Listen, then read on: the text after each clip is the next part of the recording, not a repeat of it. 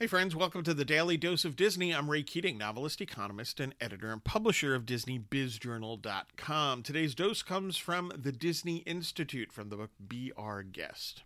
So, what do we have from there? Quote At the same time the company's first training programs were being established, Walt was formalizing the major elements of the corporate culture.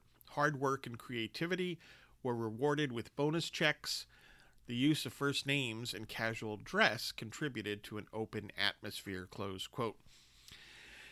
Disney is a good example, going all the way back uh, to when Walt and Roy started the company, that culture matters, but it also doesn't have to be overly complex, right? Walt Disney Company, um, they they were the company was very clear as to what the culture was about, right? Reward hard work, reward creativity. That could go for companies across uh, industries today.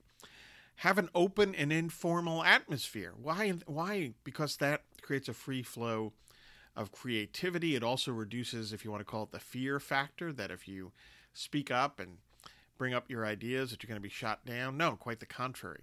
Um, doesn't mean every idea is going to be great, but again, an open and informal atmosphere combined with um, rewarding and encouraging hard work and creativity, that's good stuff, right? That's that should be if every company seriously integrated that into its culture. My goodness, uh, they would be doing quite well, to say the least. Get your news and views on Disney at DisneyBizJournal.com and have a magically productive day.